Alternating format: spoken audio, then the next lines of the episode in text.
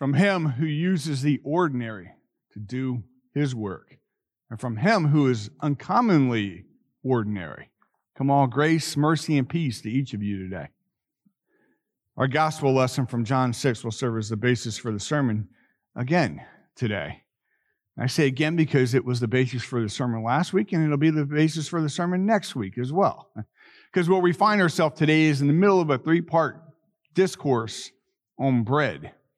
Yep, we had bread last week as we talked about bread being wonder bread and what it does for us. And we talked, uh, we're going to talk about bread this week. And guess what? We're having bread next week as well.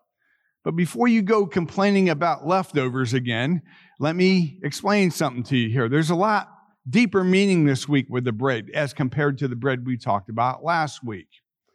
And what I mean by the deeper meaning is, is that on the surface level, it may all seem the same, but there's a reason why Jesus is spending so much time on talking about this bread.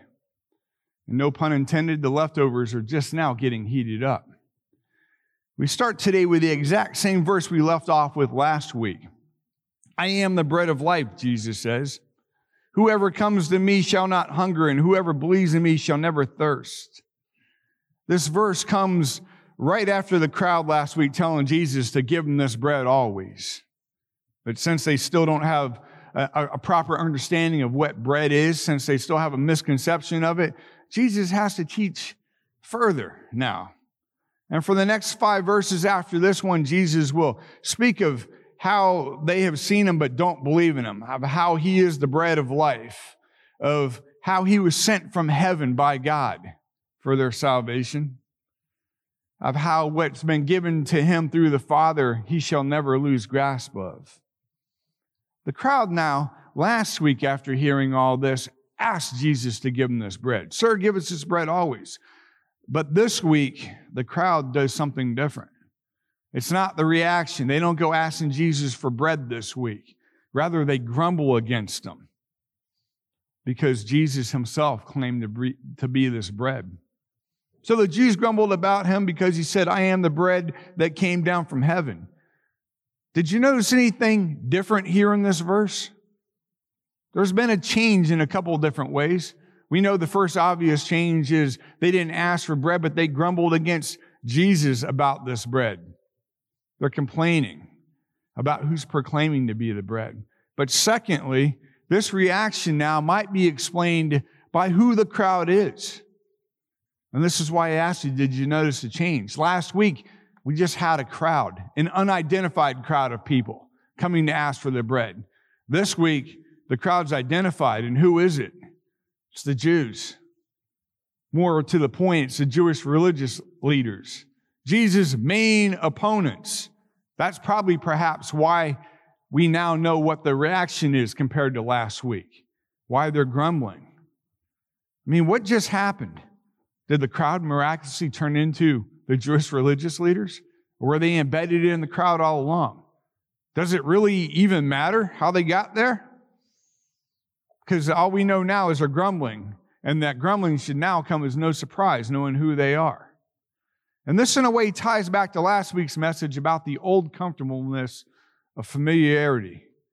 But the Jewish religious leaders' combativeness is probably perhaps explained much more deeper than just a change from works righteousness to a Savior who does all the work for them regarding salvation. Now, this message of salvation is hard enough for them to comprehend, but I would contest this. I would contest that the king that God has chosen to deliver to the Jewish people is even harder for them to digest. This Jesus is just an ordinary person in their eyes on the surface. At least that's how the Jews perceive him to be. So the Jews grumbled about him because he said, I am the bread that came down from heaven.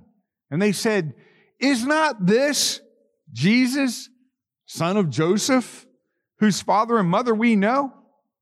How does he now say that I have come down from heaven?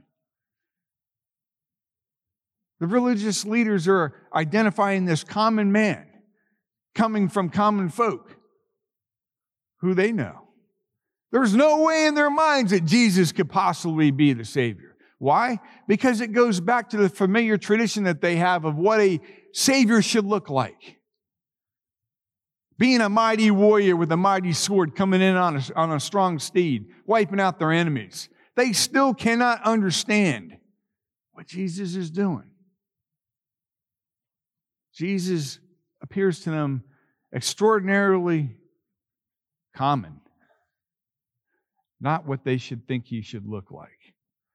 There's a certain twist of irony here in that last week we were talking about how people tend to fall back to what's familiar uh, when they're confronted with something new.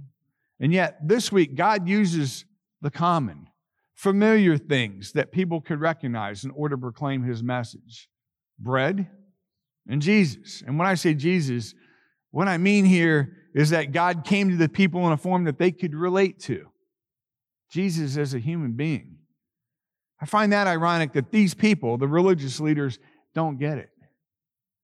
They still miss seeing and hearing what God is saying. And because of this, they aren't learning. So much for educated leaders. How often do we miss God at work in life? How often do we get caught up in our own machinations of the mind and how we think God should look or act? Let me ask this question Why do we suppose that God came down to our level in the form that He did? meaning in human form, being born in a lonely manger, born to common folk, growing up to look like a common man. Perhaps God came in the form he did because it was the only way that we could understand him or, or see him. We can't handle his glory. We can't handle the sight of his splendor. And remember, God used a common bush to appear to Moses. Elijah had to hide in a cleft of a rock as the Lord came passing by so he wouldn't die. And after Jesus' death, resurrection, and ascension, God continued to work and be present through common people, like a tent maker, a physician, fisherman. Jesus continues to speak in parables and uses common everyday life to illustrate his teachings. And the point being is that that's what God does. He uses common, ordinary people and objects to do his work. But to understand this, to see in how, where God is working and doing things, we've got to have a, dare I say, a come to Jesus moment. You know what I'm talking about. You probably heard that phrase or said it yourself. I'm going to have a come into Jesus moment with so and so because they need to change their ways. You know the context of it. Well, that's what it takes in order to understand the teachings of Jesus. Coming to Jesus. Jesus is referencing here in this context a come to Jesus meeting as well as he addresses these religious Jews who are grumbling against him. Jesus answered them, Do not grumble amongst yourselves. No one can come to me unless the Father who sent him draws him. And I will raise up on the last day, and it is written in the prophets, and they will be taught by God. Everyone who has heard and learned from the Father comes to me. Not that anyone has seen the Father, except he who is from God, he who has seen the Father. Different denominations today in Christianity have different ways that they propose that people come to God. People in, in ordinary society who are part way Christians have their own concepts of coming to Jesus these days, taking different ways to, to come to Him. But I hark back to what Jesus said. You know, nobody comes to the Father except through me. I am the way, the truth, and the life. There's only one way to the Father, and there's only one way to Jesus. For the Jews here, the grumbling against Jesus, to come to Jesus would probably be in their traditional concept of a messianic Savior.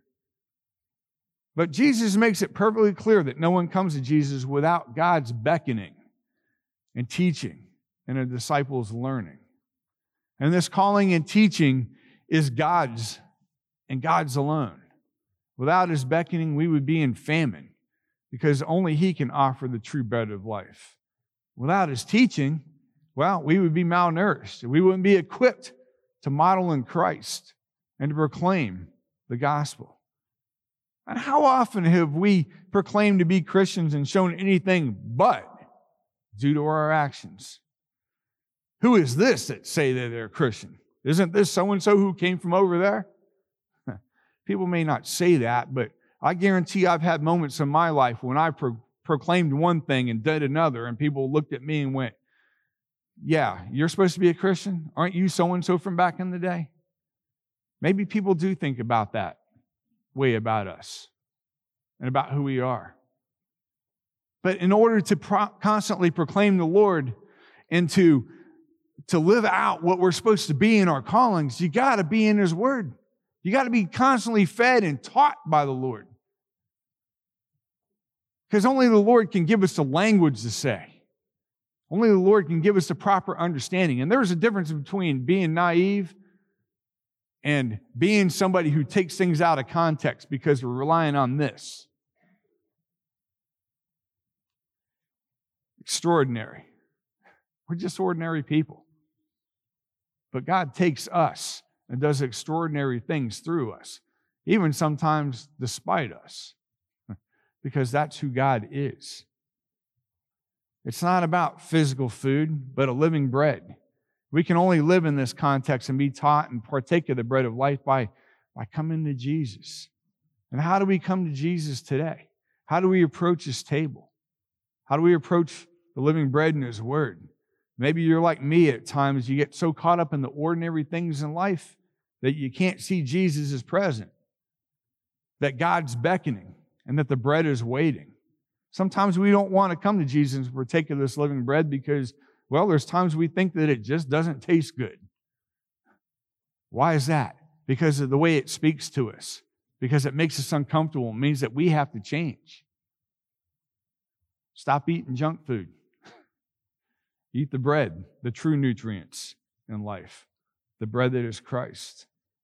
But Jesus is present and does things through ordinary means. It's just ordinary water in baptism. It's ordinary bread and wine in communion, but it's ordinary apart from His Word. When His Word speaks, then extraordinary things happen, like our sins being washed away at the baptismal font, like forgiveness in and through His Word, in confession and absolution, like His real presence in the body and blood, like our hardened hearts being softened, like our ears being open and our eyes being made to see of how the Lord works and understanding. And while you and I are just ordinary common folk, when we come to Jesus, we're nurtured in His Word and we understand what this living bread does for us and others through us. And then extraordinary things occur as the gospel is proclaimed. God continues even today to work through ordinary people like you and me and through ordinary things. And Jesus says, I am the living bread that came down from heaven. If anyone eats this bread, he will live forever. So, how do you see Jesus at work in your lives? Look when you leave here today. Look at the ordinary conversations that take place at a gas station, or how God works through people on a baseball team, or at the grocery store, or even, dare I say, in a car accident. Jesus always works, always uses the things that we understand to teach and to help us to learn. So come, join me. Come to Jesus. Partake of this bread day after day, week after week, because this bread does amazing things. But then again, it's no ordinary bread. And to God be all the glory. Amen.